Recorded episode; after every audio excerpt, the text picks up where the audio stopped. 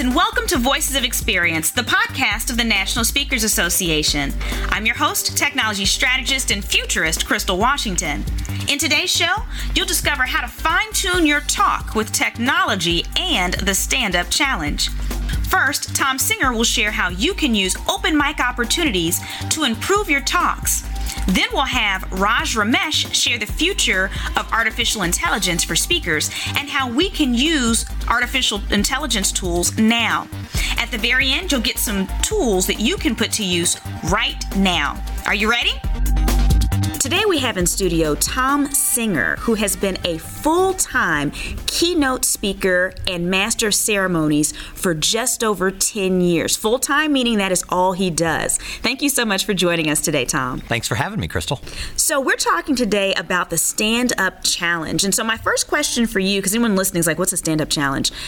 How can stand up comedy help speakers who are not only not comedians, but they wouldn't even consider themselves humorous. Why should they even care about stand up comedy? Yeah, I didn't have a background in stand up at all or in comedy. I, you know, I maybe people would laugh at some of my speeches, but what I've discovered in the past year and a half is that we can learn a lot from comics because what comedians do mm-hmm. is they have to get a lot of stage time. So you find them going to open mic nights all the time. Even Jerry Seinfeld will go to open mic night and try new material. In the speaker world, some people get to a level of success and they stop watching video of themselves because they think, oh, I got the standing ovation. Mm. I'm really good at this. Comedians don't do that. They are always rewriting, writing, changing their material, and testing that material.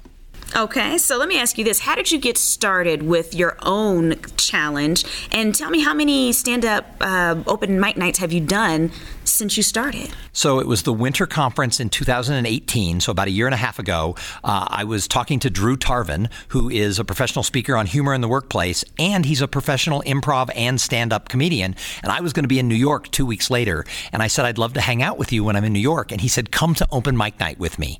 And I literally said, Wow, I would love to watch you work on new material. And Drew looked at me and said, That's not what I'm inviting you to do.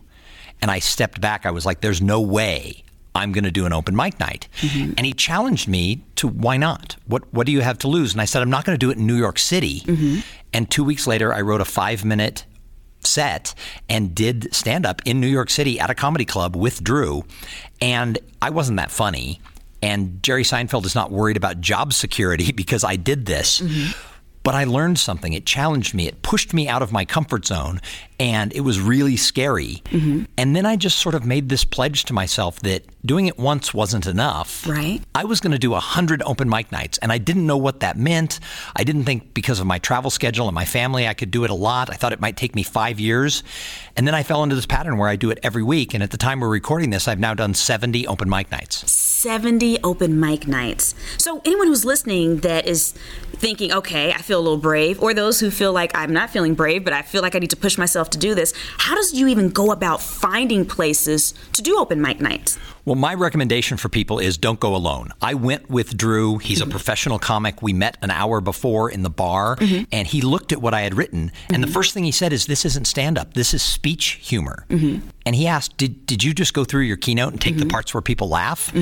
And I said, Yes. Okay. And then he went, Eh, that's not what this is about. And he helped me rewrite it with only an hour's notice. Right. So the first thing I would do is know what you're getting yourself into. Mm-hmm. I had never been to an open mic night. I've seen professional comics do shows, right? But I'd never been to an open mic night, and I suggest that people go to one. Go with a friend who's doing this. Come to Austin, Texas. I'll take you to an open mic night. Okay. But watch the process before you get up on stage. Okay. Then the next time you go, you sign up and, and you do your three to five minute set. And the way I find these places when I travel, mm-hmm. and I do this when I'm speaking, it's like, you know, what else are we doing at night? Watching Netflix in our hotel room. Right. I will get in an Uber and go to a bar or coffee shop or a comedy club. Mm-hmm. And I find them through Google. There's a site called openmics.com. Okay. Uh, Facebook, every city has their own little comedy like sort of like open mic night Facebook page. Oh, wow. Where they tell you what's happening on what days of the week. Right. So you have to do a little research, but, okay. but they're out there. Okay. And so, again, for speakers that are on the road, there's excellent opportunities to go try things out on people that hopefully you'll never see again in life. well, and I bombed a lot early okay. on. I was not that funny, and some of my jokes that I thought were funny just were crickets. Mm-hmm. But again, it was it was an experiment, and even if I was in Austin and there were people who might know me, I was doing this for a reason. I was trying to see what will I learn if I really put myself out there. And the challenge has been that I'm I'm a different person. I'm a better speaker because I have done these 70 open mic nights. Okay. Can you share maybe just 3 steps for creating a basic routine? Well, I think the first thing you have to do is understand that stand up comedy is not speaking. Okay. Stand up comedy is not improv. Mm-hmm. I think it's the hardest use of the spoken word. I've probably done 800 or more professional speeches. My podcast have interviewed over 500 people. This is way harder. So the mm. things you have to do is you have to understand that you have to get a laugh every 20 to 30 seconds mm. or you've failed and you only have 5 minutes. Wow. In a keynote, you know, we all have times where we feel we're a little off and we're not connecting with the audience, but right. we have 45 minutes to pull them back in. True. So you need to actually write it. Okay. Then you go and you try it and you might bomb. I've, I've never bombed on stage really bad as a, as a professional speaker, mm-hmm. but I have as you know, a comic. I have okay. just got nothing but crickets. But I record it on my phone and I go back and watch it and I look for what did I say? How could I say it differently? Mm-hmm. Then I rewrite it and then I try it again and again. And I think that's the thing. It's pushed me to do that with my keynotes. Okay. I had stopped watching video because ah. I've been doing this for 10 years and I know where people are going to laugh and I know where right. where it's going to work. I've started watching full hour videos of myself speaking again and it's just as painful as it was 10 years ago to right. see the areas where we're not tight. Right. Because in comedy, it has to be tight. Before you can be invited to do sort of a show, mm-hmm. and I've now been invited to do three comedy shows. Mm-hmm. And by the way, Crystal, I've been paid for these shows. Oh, wow. $10. Oh, okay. Well, so, woo, but, but big bucks. But I'm a professional comic because I was paid ten dollars a couple of times. Right. But the thing is, is that you have to have what's called a tight 10, okay. which means that you have to have 10 minutes of material mm-hmm. that is getting a laugh every 20 to 30 seconds and it's rehearsed and it's done. Mm-hmm. And I think that's what we can learn from comics is are we tightening our speeches? Are we taking out the useless words and getting them tight? Now that we're all perusing opportunities for open mic nights, let's see if there aren't ways that AI can help us sharpen our performances even more. Today we have Raj Ramesh, who has 15,000 YouTube subscribers that drive his six figure consulting and speaking business. Today he's going to talk with us a little bit about artificial intelligence for speakers. Thanks for being with us today, Raj. Thank you, Crystal. Let's dive right in. My first question for you is why should professional speakers care about artificial intelligence? I think professional speakers have to care for two reasons. One is it's the audience they're speaking to, and the environment in which the audience exists keeps changing, and a lot of AI is being introduced in that area. And the second is that they themselves can use AI tool to speak and use those tools effectively. There are multiple tools that they could use. Okay, well, how can AI enhance a speaker's business and performance? A speaker goes through different phases of preparing a speech, for example, starting from the selection process all the way to evaluation. So in the selection process, what happens is the you have to find the right client, and right now, you might have heard about recruiters trying to use automation or artificial intelligence to match resumes with companies. Yes. Likewise, we may come to a time where speakers are matched with the needs of the companies, and then you oh. go through an artificial intelligence systems to fi- to figure out whether you are selected or not.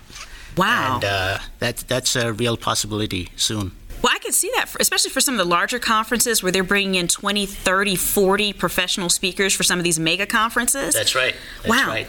So, is there a way that artificial intelligence tools can, can enhance our performance from the stage itself? Yes, it can. When speakers are presenting from the stage, they have a certain stage performance. Now, if you had an artificial intelligence system that could analyze your performance based on not thousands, ten thousands, or a hundred thousand performers that it had seen, mm-hmm. then it could give you critique and say how well did you do compared to other speakers and it could start evaluating your rating against others that could get back into a feedback system for companies to evaluate you wow so not only can we use it or might it be used in the future whether we like it or not to figure out if we're a good fit, but it sounds like we can even use it to perfect our own performances. Are there any AI tools that you know of or familiar with that could even help us with engagement in front of our audiences? Yes, there are definitely some on the horizon. For example, when before we go and speak in front of an audience, we do a personality analysis. We can do a personality analysis.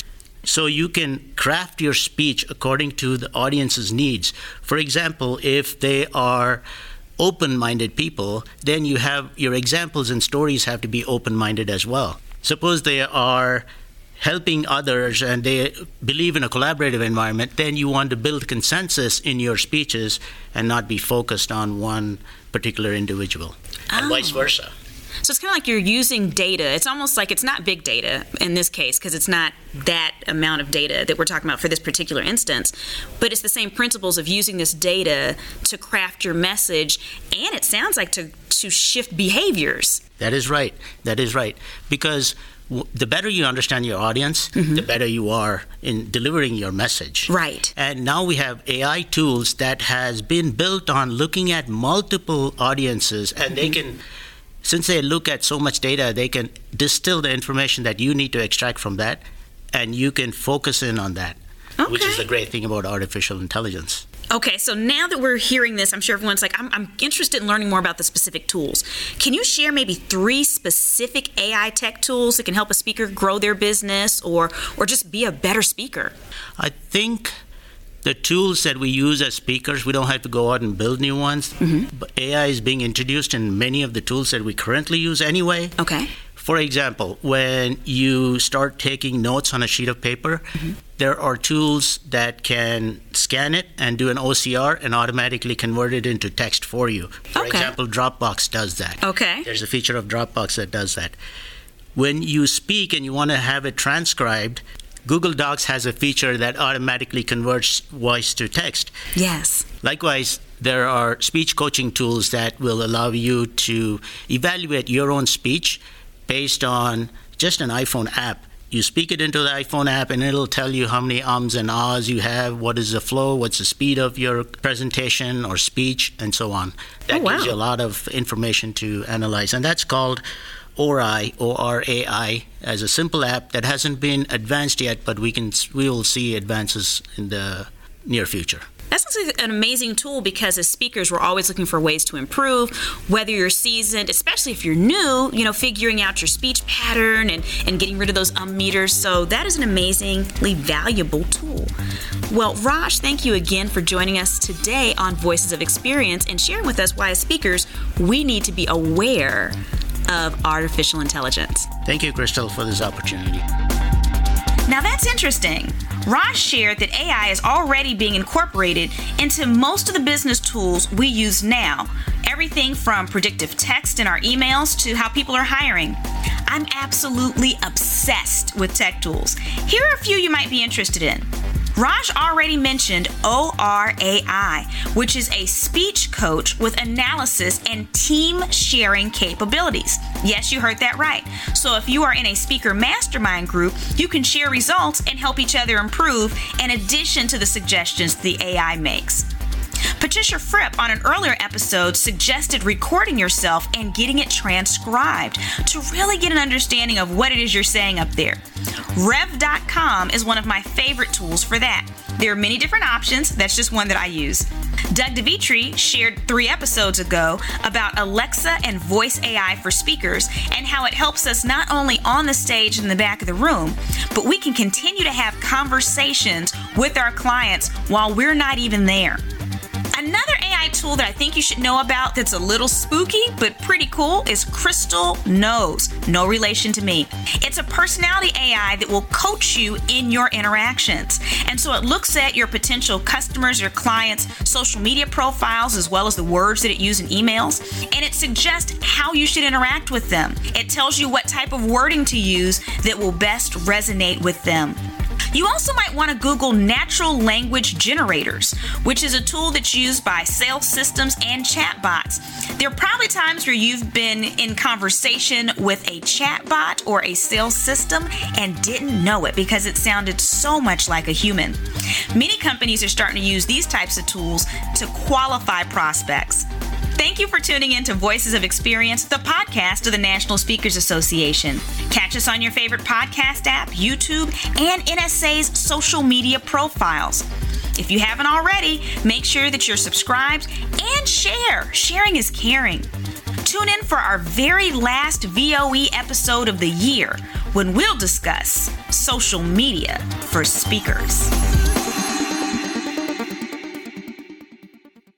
This podcast is a part of the C Suite Radio Network. For more top business podcasts, visit c-suiteradio.com.